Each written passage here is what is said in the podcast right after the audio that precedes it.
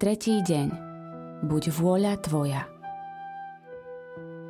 Keď sa domáhaš mnohých milostí bezvrúcnej oddanosti, získaš ich málo.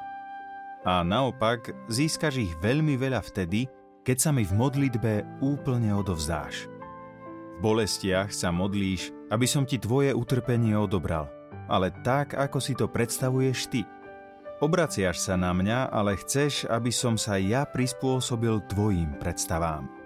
Nebuď ako chorý, ktorý prosí lekára o vyliečenie a potom mu sám navrhneš, ako ťa má liečiť.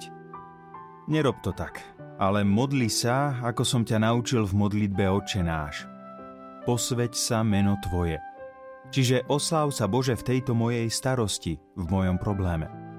Príď kráľovstvo Tvoje. Nech sa všetko deje na slávu Tvojho kráľovstva v nás a vo svete. Buď vôľa Tvoja, ako v nebi, tak i na zemi. Ty rozhoduj v tejto záležitosti. Urob to, čo Ty pokladáš za najlepšie pre môj pozemský i večný život. Ak mi úprimne povieš, buď vôľa Tvoja, ako by si mi povedal, Pane, Ty sa postaraj. Vtedy zasiahnem celou svojou všemohúcnosťou a vyrieším aj tie najneriešiteľnejšie situácie. O Ježišu, celkom sa Ti odovzdávam. Ty sa o všetko postaraj.